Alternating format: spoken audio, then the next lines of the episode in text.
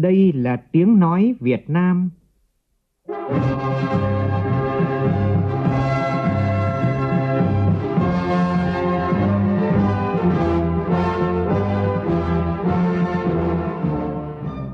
là tiếng nói Việt Nam, phát thanh từ Hà Nội, thủ đô nước Cộng hòa xã hội chủ nghĩa Việt Nam.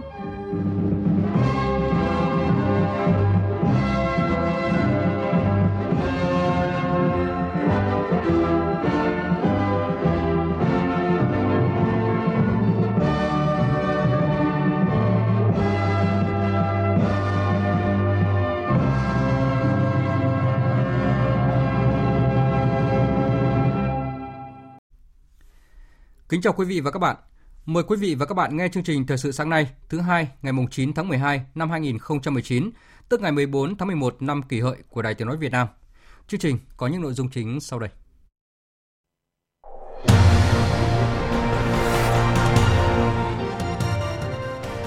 Chủ tịch Quốc hội Nguyễn Thị Kim Ngân tiếp Chủ tịch Hội đồng Nhà nước Tatarstan và gặp gỡ bà con kiều bào tại thủ đô Kazan. Cổng Dịch vụ Công Quốc gia khai trương hôm nay giúp các thủ tục hành chính được đơn giản hơn, đồng thời tiết kiệm về thời gian cũng như chi phí của người dân và doanh nghiệp.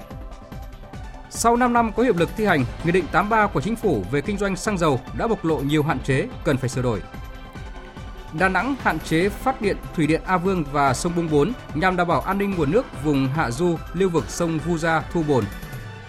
Trong phần tin thế giới, Cuộc gặp bốn nước gồm Nga, Ukraine, Pháp và Đức diễn ra hôm nay tại Paris được kỳ vọng sẽ có bước đột phá cho vấn đề Ukraine. Nga khẳng định nước này sẵn sàng hợp tác với Tổ chức Hiệp ước Bắc Đại Tây Dương NATO, song cảnh báo mối quan hệ với khối này đang ngày xấu đi. Đội tuyển bóng nữ Việt Nam bảo vệ thành công ngôi vô địch SEA Games. Chương trình có bình luận nhan đề đánh giá xếp loại cán bộ công chức bao giờ bớt hình thức.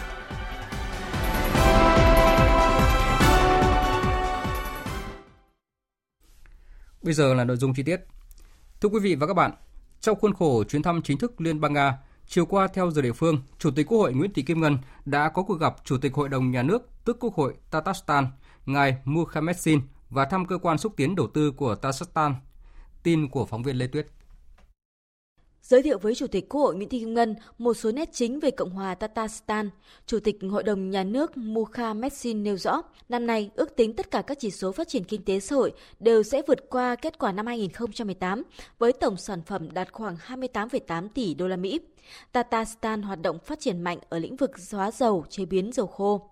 Tatarstan có 174 dân tộc chung sống với nhiều tôn giáo khác nhau. Vì thế, Tatarstan rất quan tâm đến việc gìn giữ bản sắc, sự hiểu biết và tình đoàn kết của các dân tộc tôn giáo. Chủ tịch Hội đồng Nhà nước Mukha Messin cũng giới thiệu với Chủ tịch Quốc hội Nguyễn Thị Kim Ngân về cơ cấu, tổ chức và chức năng nhiệm vụ của Hội đồng Nhà nước Tatarstan. Chủ tịch Hội đồng Nhà nước Tatarstan nhấn mạnh quan hệ hợp tác với Việt Nam đang tiến triển tốt, có nhiều tiềm năng để phát triển, đồng thời cho biết ông rất mong muốn được đến thăm Việt Nam. Phát biểu tại cuộc gặp, Chủ tịch Quốc hội cho rằng Việt Nam luôn coi trọng quan hệ đối tác chiến lược toàn diện với Liên bang Nga. Đây là một trong những ưu tiên hàng đầu trong chính sách đối ngoại của Việt Nam.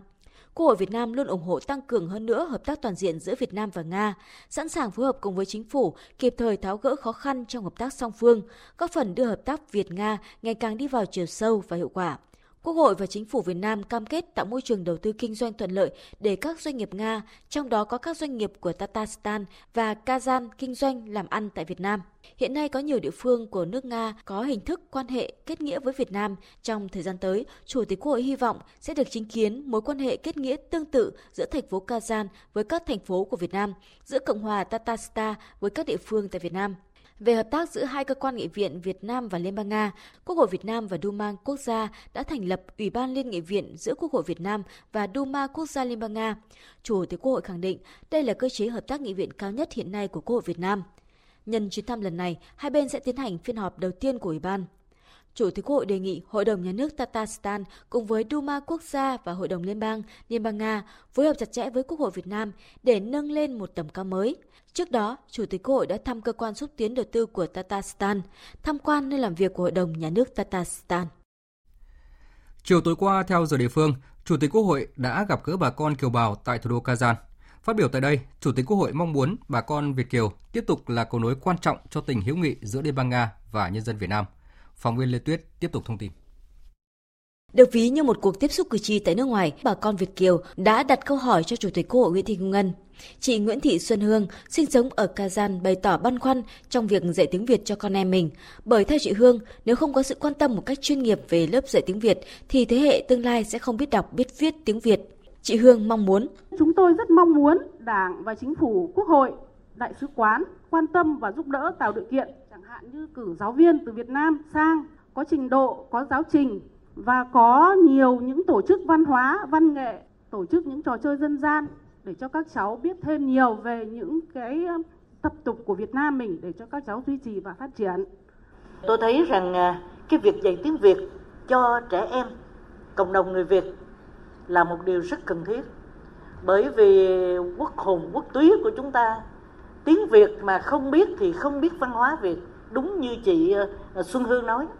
Do đó thì tôi đề nghị là Đại sứ quán Việt Nam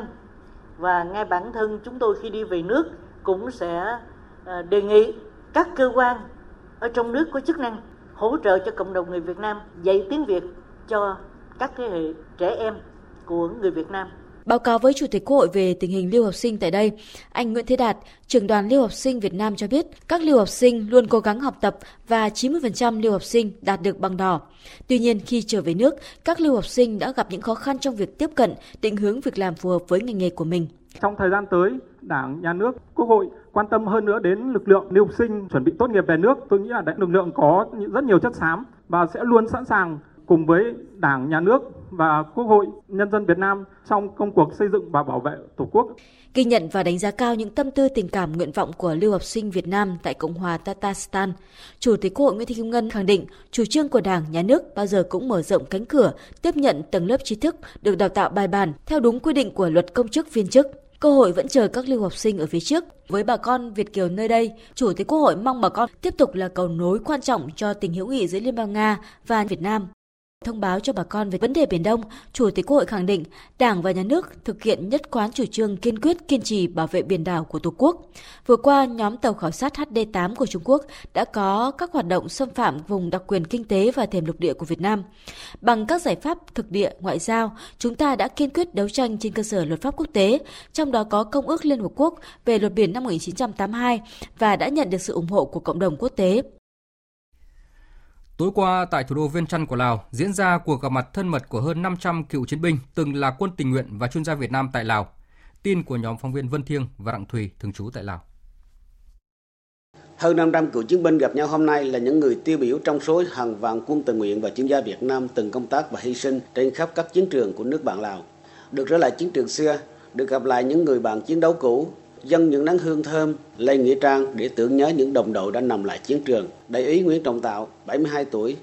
quê ở Thanh Hóa, từng công tác tại Trung đoàn 665, tham gia xây dựng các công trình quân sự phục vụ cuộc kháng chiến của nhân dân Lào tại hai tỉnh Hủa Phăn và Siêng khoảng, bày tỏ. Được quay lại chiến trường đi tìm đồng đội và được thắp hương để tri ân các anh hùng, các đồng chí đã hy sinh vì nhiệm vụ quốc tế cao cả thì một cảm xúc không thể nói hết được. Đất nước Lào đến giờ thì phải nói là đổi mới rất nhanh, cuộc sống đã được phát triển. Đấy là một điều đáng phấn khởi, cũng có sự đóng góp rất nhiều của anh em quân tình nguyện Việt Nam cũng như là chuyên gia giúp bạn Lào. Trong những ngày lưu lại trên nước bạn Lào, các cựu quân tình nguyện và chuyên gia Việt Nam còn tham gia các hoạt động như dân hương viếng nghĩa trang quốc gia Lào, khu di tích chiến thắng Bản Cơn ở tỉnh Viên Chăn, tặng quà cho các cựu chiến binh tiêu biểu, phối hợp với ban điều phối Phật giáo Việt Nam tại Lào tổ chức lễ cầu siêu tưởng niệm các anh hùng liệt sĩ quân tình nguyện và chuyên gia Việt Nam đã hy sinh tại Lào. Thời sự VOV nhanh, tin cậy, hấp dẫn. Mời quý vị và các bạn nghe tiếp chương trình thời sự sáng nay với các tin đáng chú ý khác. Hôm nay tại Hà Nội sẽ diễn ra lễ khai trương Cổng Dịch vụ Công Quốc gia. Đây là dấu ấn quan trọng trong mục tiêu chính phủ lấy người dân, doanh nghiệp làm trung tâm phục vụ. Phóng viên Văn Hiếu thông tin. Với 6 cấu phần chính, Cổng Dịch vụ Công Quốc gia cung cấp 7 chức năng chính như chức năng đăng nhập một lần, sử dụng một tài khoản của Cổng Dịch vụ Công Quốc gia để đăng nhập Cổng Dịch vụ Công của Bộ, của địa phương, tra cứu về thông tin thủ tục hành chính, dịch vụ công của tất cả các ngành, lĩnh vực, các địa phương trên toàn quốc, theo dõi chi tiết toàn bộ quá trình giải quyết thủ tục hành chính, dịch vụ công và hỗ trợ thực hiện thủ tục hành chính, dịch vụ công theo hướng cá nhân hóa thông tin người dùng, cung cấp các tiện ích liên quan đến việc thực hiện dịch vụ công – Bộ trưởng Chủ nhiệm Văn phòng Chính phủ Mai Tiến Dũng cho biết. Triển khai chính phủ điện tử chúng ta đã triển khai từ năm 2000 Như vậy chúng ta cũng đạt được rất nhiều những cái thành tựu trong vấn đề quá trình triển khai. Tuy nhiên ý, thì với yêu cầu bây giờ nó cao hơn trong cái công cuộc cách mạng công nghiệp 4.0 thì yêu cầu đòi hỏi rất mạnh mẽ. Đó là chúng ta phải triển khai rất thực sự là đi vào thực chất hiệu quả. Đó là chúng ta cần một cái hệ thống thể chế rất rõ ràng. Đó là phải có khung kiến trúc chính phủ điện tử phiên bản 2.0 để chúng ta thay vì cái phiên chính phủ cũ là 1.0. Dự kiến sau khi khai trương, Cổng Dịch vụ Công Quốc gia sẽ cung cấp các dịch vụ công bao gồm 5 dịch vụ công thực hiện tại 63 tỉnh thành phố là đổi giấy phép lái xe, thông báo hoạt động khuyến mại cấp lại thẻ bảo hiểm y tế do mất, hỏng, dịch vụ cấp điện hạ áp phục vụ người dân, hộ gia đình, dịch vụ cấp điện trung áp phục vụ doanh nghiệp và tích hợp tiện ích thanh toán tiền điện. Ngoài ra, đối với 4 địa phương đã tích hợp trong năm nay cung cấp thêm một số dịch vụ công như tại thành phố Hồ Chí Minh là đăng ký hộ kinh doanh và đăng ký thuế, Hà Nội, Quảng Ninh, Hải Phòng là đăng ký khai sinh. Cộng tác viên Mai Linh đưa tin, tối qua thành phố Uông Bí, tỉnh Quảng Ninh tổ chức lễ công bố quyết định của Thủ tướng Chính phủ và đón bằng công nhận hoàn thành chương trình xây dựng nông thôn mới. Sau 8 năm thực hiện chương trình nông thôn mới, cơ sở hạ tầng thiết yếu khu vực nông thôn thành phố Uông Bí đã được đầu tư đồng bộ với hệ thống điện, đường, trường trạm được nâng cấp, xây dựng mới. Tổng nguồn lực huy động xây dựng nông thôn mới gần 527 tỷ đồng. Thu nhập bình quân đầu người khu vực nông thôn đạt hơn 42 triệu đồng một năm. Nói về nhiệm vụ của địa phương trong thời gian tới, ông Đặng Đình Sách, Phó Chủ tịch Ủy ban dân thành phố Uông Bí cho biết. Trong thời gian tiếp theo thì thành phố thực hiện theo cái chương trình xây dựng nông thôn mới giai đoạn 18-20 thì nâng cao các cái tiêu chí xây dựng nông thôn mới, đặc biệt là bám sát vào cái chỉ, kế hoạch của tỉnh giao một số chỉ tiêu mà đạt chưa cao thì sẽ tiếp tục là thực hiện để nâng cao các cái tiêu chí ví dụ như là vấn đề vệ sinh môi trường, vấn đề cơ sở hạ tầng, nâng cao cái đời sống nhân dân đặc biệt là tổ chức sản xuất để phát triển kinh tế. Theo kế hoạch, chiều nay Bộ Công Thương sẽ tổ chức hội nghị lấy ý kiến các sở công thương địa phương và các doanh nghiệp sản xuất kinh doanh xăng dầu, đầu mối chịu tác động trực tiếp bởi Nghị định số 83 của Chính phủ về kinh doanh xăng dầu nhằm sửa đổi nghị định này sau hơn 5 năm có hiệu lực. Ông Trần Duy Đông, vụ trưởng vụ thị trường trong nước Bộ Công Thương cho biết, qua thực tiễn quản lý điều hành và tổng hợp ý kiến chuyên gia, có tới 8 nội dung cần sửa đổi tại nghị định này. Đó là quy định về điều kiện kinh doanh và hệ thống phân phối xăng dầu, đối tượng quản lý mà Nghị định 83 chưa có, cơ chế điều hành giá xăng dầu, công thức tính giá cơ sở mặt hàng xăng dầu, quỹ bình ổn giá xăng dầu, quy định về thuế nhập khẩu xăng dầu, chế độ ghi chép và hoạch toán tại doanh nghiệp kinh doanh xăng dầu, quản lý chất lượng xăng dầu và một số nội dung khác như khái niệm về xăng dầu, sản xuất xăng dầu, giá thế giới, giá cơ sở, thương nhân đầu mối, nhiên liệu sinh học, quỹ bình ổn giá xăng dầu, khái niệm sở hữu, đồng sở hữu, công cụ, nghiệp vụ phái sinh vân vân. Sau cuộc họp lấy ý kiến vào chiều nay, ban soạn thảo sẽ hoàn thiện bản dự thảo Nghị định 83 sửa đổi và lấy ý kiến góp ý công khai trên trang web của Bộ Công Thương và các hiệp hội doanh nghiệp và các đối tượng có liên quan đến nghị định này. Tại thành phố Hồ Chí Minh, hàng loạt bất cập về bảo tồn di tích vẫn đang tồn tại đến mức nhiều đại biểu khi tham dự kỳ họp 17 Hội đồng nhân dân thành phố khóa 9 đang diễn ra phải thốt lên rằng nếu không có chiến lược kịp thời, nhiều cổ vật quý sẽ biến mất. Phóng viên Kim Dung phản ánh. Thành phố Hồ Chí Minh hiện có 15 bảo vật quốc gia được Thủ tướng công nhận và nhiều di tích quý giá khác. Thế nhưng nhiều câu chuyện cho thấy năng lực bảo tồn di tích của thành phố vẫn chưa đáp ứng được yêu cầu đề ra. Phản ánh một thực tế từ đỉnh Nam Tiến ở phường 6 quận 4, đại biểu Tô Thị Bích Châu cho biết, gần 30 năm qua, nơi đây vốn là nơi thờ sắc phong của vô minh mạng, nhưng bây giờ chỉ còn là khu đất trống. Nếu phục dừng lại thì rất khó khăn vì không còn lưu giữ di tích nào. Địa phương đã nhiều lần đề nghị cấp trên cho chủ trương xây dựng thành trường mẫu giáo hoặc nơi vui chơi văn hóa cho nhân dân tại chỗ nhưng không có câu trả lời. Bà Châu cho rằng đất ở thành phố Hồ Chí Minh là chúng ta sử dụng, tôi thấy là mặt nào nó lãng phí như vậy. Phải có cái giải pháp thật sự là phù hợp đối với từng địa phương gắn cho nó cụ thể à, chứ chúng ta nói một cách tổng quát thì nó sẽ làm cho cái bức chưa sát với lại cái tình hình bảo quản di sản trên địa bàn thành phố Hồ Chí Minh. Đại biểu Phan Nguyễn Như Khuê, trưởng ban tuyên giáo thành ủy thành phố cho rằng trong thời gian qua, thành phố Hồ Chí Minh khá lúng túng trong công tác quản lý di sản, gần như buông xuôi. Điển hình như di sản của học giả Vương Ngọc Sển, Nguyễn Đình Đầu hay giáo sư âm nhạc Trần Văn Khê, do sự hiểu biết có hạn chế, quản lý chưa vào nền nếp để lại niềm xót xa về cách hành xử đối với báu vật không chỉ riêng của thành phố mà còn là của quốc gia. Theo lãnh đạo Sở Văn hóa Thể thao Thành phố Hồ Chí Minh, hiện nay các di sản văn hóa, không gian kiến trúc đô thị có phần bị biến dạng, biến mất hoặc đang bị đe dọa trước áp lực về quá trình đô thị hóa, sức ép về tăng dân số, áp lực về quỹ đất để đầu tư xây dựng các công trình phục vụ phát triển kinh tế xã hội thành phố. Việc vận động các tổ chức, cá nhân trực tiếp quản lý các công trình, địa điểm trong danh mục lập hồ sơ xếp hạng di tích còn gặp nhiều khó khăn. Ông Huỳnh Thanh Nhân, Giám đốc Sở Văn hóa Thể thao Thành phố Hồ Chí Minh cho biết Hàng năm như vậy thì ủy ban là cấp cho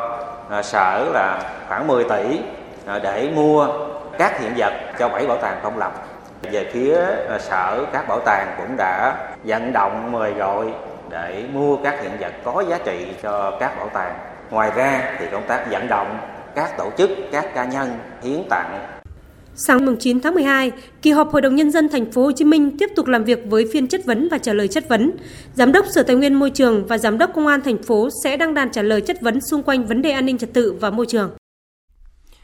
Ủy ban dân thành phố Đà Nẵng vừa có văn bản đề nghị các thủy điện sông Bung và A Vương hạn chế phát điện, ưu tiên tích nước để đảm bảo an ninh nguồn nước vùng hạ du lưu vực sông Vu Gia Thu Bồn năm 2020. Trường hợp đến đầu mùa cạn năm 2020 mà mực nước trong hồ không đạt giá trị quy định, các đơn vị quản lý hồ thủy điện ưu tiên tích nước, phát điện với lưu lượng hợp lý nhằm đảm bảo chậm nhất đến ngày 1 tháng 2 năm 2020 mực nước tại các hồ đạt giá trị như quy định.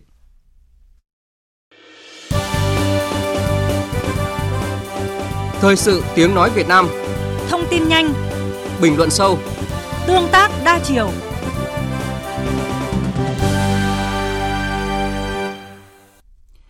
Tiếp theo là số tin thế giới đáng chú ý. Hôm nay, theo kế hoạch, bốn nước gồm Nga, Ukraine, Pháp và Đức sẽ có cuộc gặp cấp cao tại Paris, Pháp nhằm giải quyết cuộc xung đột kéo dài tại miền đông Ukraine. Đây được kỳ vọng là cơ hội tốt để các bên tìm ra những bước đi mới dựa trên thỏa thuận Minsk năm 2014 về giải pháp hòa bình cho Ukraine. Liệu có bước đột phá trong hội nghị thượng đỉnh nhóm bộ tứ Normandy? Biên tập viên Thu Hà có một vài nhận định. Xét về thời điểm, đây là lần gặp đầu tiên giữa lãnh đạo nhóm bộ tứ Normandy trong vòng 3 năm qua. Vì thế, hội nghị lần này mang tính biểu tượng rất lớn. Ukraine dưới thời Tổng thống Volodymyr Zelensky đã có những điều chỉnh chính sách và sẵn sàng đối thoại với Nga, chứ không căng thẳng như thời của người tiền nhiệm Poroshenko. Phải thừa nhận rằng, để có được cuộc gặp hôm nay, Nga và Ukraine đều đã có những cử chỉ thiện trí như trao đổi tù nhân, Nga trả Ukraine các tàu chiến bị Nga bắt giữ trước đó, hay việc Ukraine ký chấp thuận dạng thức Steinmeier về trao quy chế đặc biệt tạm thời cho Cộng hòa Nhân dân tự xưng Donetsk và Lugansk. Thế nhưng, sẽ là quá sớm để khẳng định về những đột phá tại hội nghị lần này – Đối thoại trực tiếp lần đầu tiên giữa các nhà lãnh đạo Nga-Ukraine mới chỉ là bước đi phá băng và họ cần thêm nhiều cơ hội nữa để ngã ngũ về hàng loạt vấn đề gai góc trong việc cụ thể hóa thỏa thuận Minsk, từ thực thi lệnh ngừng bắn cho tới việc kiểm soát biên giới cũng như tổ chức bầu cử ở miền đông Ukraine. Thực tế là Tổng thống Ukraine Zelensky đang nắm giữ một chính phủ mạnh, nhưng nội bộ nước này vẫn hết sức phức tạp với nhiều lực lượng phản đối việc hòa hoãn với Nga – vì vậy, việc các bên có thể nhượng bộ đến đâu sẽ quyết định sự thành bại trong cuộc mặc cả giữa Nga và Ukraine. Bộ trưởng Quốc phòng Nga Sergei Shoigu khẳng định Nga sẵn sàng hợp tác với Tổ chức Hiệp ước Bắc Đại Tây Dương NATO, song cảnh báo mối quan hệ với khối quân sự này đang xấu đi trong những năm gần đây. Tổng thống Mỹ Donald Trump hôm qua cảnh báo nhà lãnh đạo Triều Tiên Kim Jong-un có nguy cơ mất mọi thứ nếu nối lại các hành vi thù địch và cần phải phi hạt nhân hóa sau khi Bình Nhưỡng xác nhận đã tiến hành một vụ thử rất quan trọng tại bãi phóng Sohe. Bộ trưởng Quốc phòng Mỹ Mark Esper cũng khẳng định nước này vẫn luôn mở cửa cho đối thoại, song cũng sẵn sàng chiến đấu nếu cần thiết. Tôi sẽ không bình luận về các giả thuyết. Công việc của tôi là đảm bảo rằng Mỹ luôn sẵn sàng chiến đấu và giành chiến thắng nếu cần thiết. Tôi tin rằng ngay trong lúc này, chúng tôi đang ở trạng thái sẵn sàng cao. Tuy nhiên, nhiệm vụ thứ hai của tôi cũng là tạo điều kiện cho các nỗ lực ngoại giao. Các cuộc đàm phán luôn mở. Không chỉ Ngoại trưởng Mike Pompeo mà cả Tổng thống đã nhiều lần nói rằng chúng tôi sẵn sàng ngồi xuống và muốn đạt được phi hạt nhân hóa Triều Tiên. Vừa rồi là phần tin thời sự quốc tế. Tiếp theo là tiết mục Nhật ký SEA Games 30.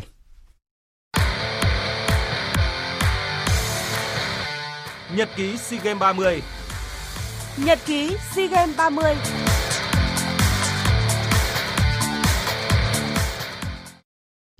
Thưa quý vị và các bạn, đúng như dự đoán của giới chuyên môn và người hâm mộ, bằng một tinh thần thi đấu quyết tâm quả cảm, đội tuyển bóng đá nữ Việt Nam đã giành chiến thắng 1-0 trước đội tuyển Thái Lan để giành huy chương vàng môn bóng đá nữ SEA Games 30. Bàn thắng duy nhất của trận đấu được ghi do công của tiền đạo Hải Yến ở phút thứ hai của hiệp vụ thứ nhất. Với chiến thắng này, đội tuyển bóng đá nữ Việt Nam không chỉ bảo vệ thành công ngôi hậu của bóng đá nữ Đông Nam Á mà còn vượt qua thành tích 5 lần vô địch của đội nữ Thái Lan. Đây chắc chắn là nguồn động viên rất lớn cho các cầu thủ U22 Việt Nam trước khi bước vào trận chung kết môn bóng đá nam với đội tuyển U22 Indonesia vào tối mai. Thưa quý vị và các bạn, ngay sau khi giành chiến thắng trước đội tuyển Thái Lan trong trận chung kết bóng đá nữ SEA Games 30, bảo vệ thành công tấm huy chương vàng, đội tuyển bóng đá nữ Việt Nam đã nhận được nhiều khen thưởng, động viên. Về phía chính phủ, Thủ tướng đã vận động được các nguồn xã hội hóa để thưởng cho mỗi nữ cầu thủ một chiếc xe máy loại tốt. Bộ trưởng Bộ Văn hóa Thể thao và Du lịch Nguyễn Ngọc Thiện cũng quyết định thưởng 1 tỷ đồng nhằm động viên khích lệ tinh thần thi đấu đầy nỗ lực của đội tuyển. Một số mạnh thường quân cũng cam kết thưởng cho các cô gái vàng của bóng đá Việt Nam số tiền là 5 tỷ đồng. Chủ tịch Trung ương Hội Liên hiệp Phụ nữ Việt Nam Nguyễn Thị Thu Hà cũng đã gửi thư chúc mừng, đồng thời quyết định tặng thưởng 100 triệu đồng cho đội tuyển bóng đá nữ Việt Nam. Trong thư, Chủ tịch Trung ương Hội Liên hiệp Phụ nữ Việt Nam khẳng định các bạn đang viết tiếp truyền thống tốt đẹp của phụ nữ Việt Nam, nêu cao tinh thần đoàn kết, khát vọng dân tộc, nỗ lực hết mình, đã cùng các động viên nữ khác góp phần quan trọng vào thành tích của đoàn thể thao Việt Nam tại SEA Games 30 cũng như trên các đấu trường khu vực và quốc tế. Cùng với tấm huy chương vàng quý giá của đội tuyển bóng đá nữ, trong ngày thi đấu hôm qua thì các vận động viên khác của đoàn thể thao nước ta cũng đã thi đấu xuất sắc giành được tổng cộng 19 huy chương vàng, giúp đoàn thể thao Việt Nam từ vị trí thứ ba toàn đoàn vươn lên xếp thứ hai với 66 huy chương vàng. Hiện dẫn đầu bằng tổng sóc huy chương vẫn là đoàn thể thao chủ nhà Philippines với 106 huy chương vàng.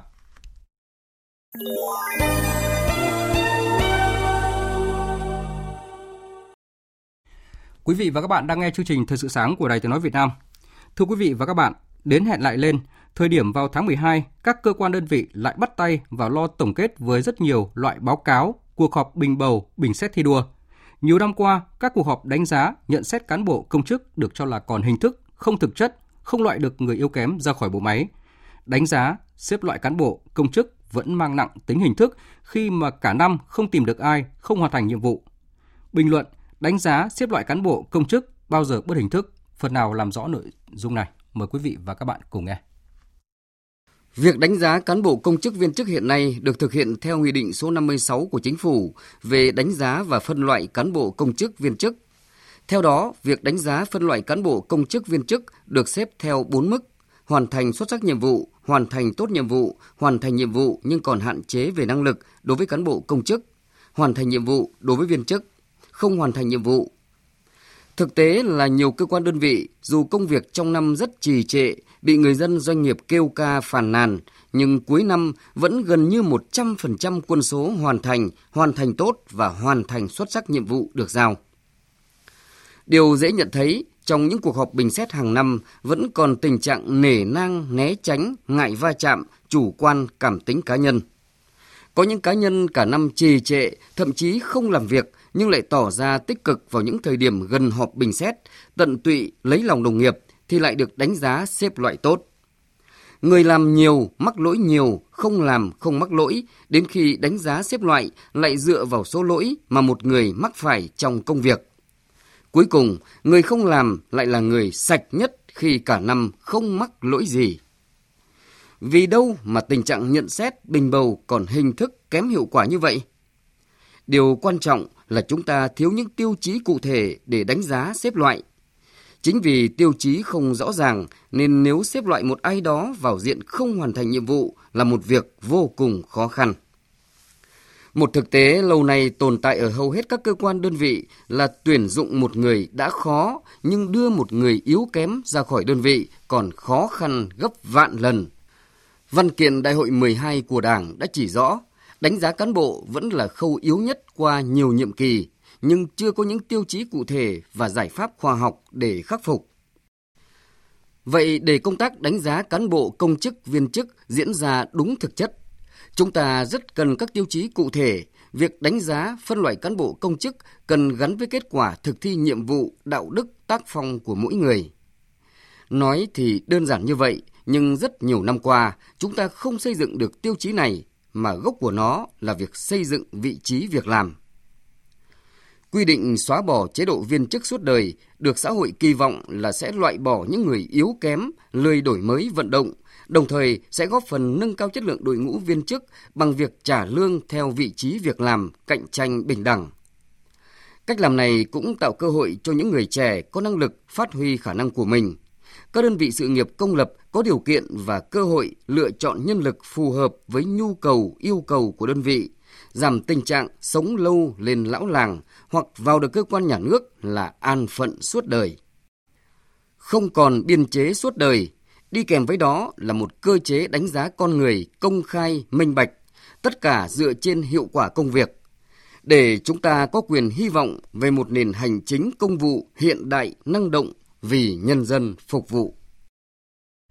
Quý vị và các bạn vừa nghe bình luận nhan đề Đánh giá xếp loại cán bộ công chức bao giờ bớt hình thức. Dự báo thời tiết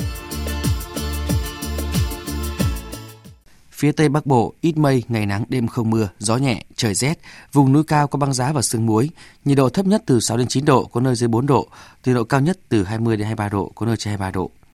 Phía Đông Bắc Bộ và Thanh Hóa ít mây, ngày nắng, đêm không mưa, gió Đông Bắc cấp 2, cấp 3, trời rét, vùng núi cao có băng giá và sương muối, nhiệt độ thấp nhất từ 19 đến 12 độ, vùng núi từ 5 đến 8 độ, vùng núi cao có nơi dưới 4 độ, cao nhất từ 21 đến 24 độ. Các tỉnh từ Nghệ An đến Thừa Thiên Huế nhiều mây có mưa vài nơi, gió đông bắc cấp 2 cấp 3, trời rét, nhiệt độ từ 9 đến 21 độ. Các tỉnh ven biển từ Đà Nẵng đến Bình Thuận, phía Bắc nhiều mây có mưa vài nơi, phía Nam có mây, ngày nắng, đêm không mưa, gió Đông Bắc cấp 3, phía Bắc sáng và đêm trời rét, nhiệt độ từ 17 đến 29 độ.